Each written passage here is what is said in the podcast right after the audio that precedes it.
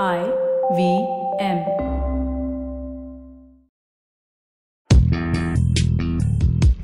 Welcome to Paisa Vaisa with Anupam Gupta.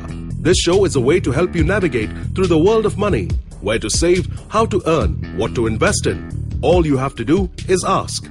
Here's a question for you, Anupam. Hey Anupam, this is Srishti here. So my question for you is, what is the difference between SIP, SWP and STP in mutual funds and which age group should opt for these plans? SIP, SWP, and STP are different ways of transferring money within mutual funds. For example, an SIP, systematic investment plan, is when money goes from your bank into a mutual fund each and every month, which means you're buying new units in a mutual fund.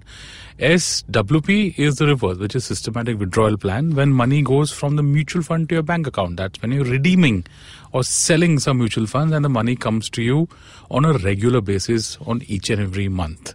STP is when you're transferring units from one mutual fund to another mutual fund. For example, you could have a debt fund out of which every month you transfer some amount to an equity fund.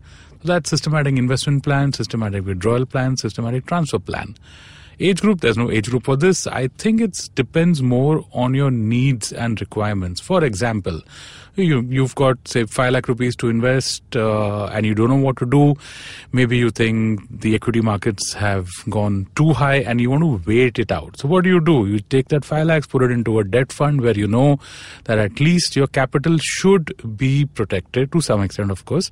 And then every month you can put that into an equity fund depending on your level of comfort. So, there's no age group for that. Someone could even set up a fund for their kids' education whereby they keep on investing over a 10 year period or 11 year or whenever their child is getting out of school and then have a withdrawal plan for paying the fees or it could be a retiree uh, who sets up some kind of a pension plan so there's no age group for this you need to check what your requirements are when you need the money and accordingly you can choose which plan suits you Thanks so much for listening. That was Anupam Gupta on Paisa Vaisa. If you have any money related questions, you can tweet to us at IVM Podcasts or email us at paisavaisa at indusvox.com. No material on the show should be considered as financial advice. The material on the show is for informational purposes only. Please consult a financial advisor before taking any investment decision.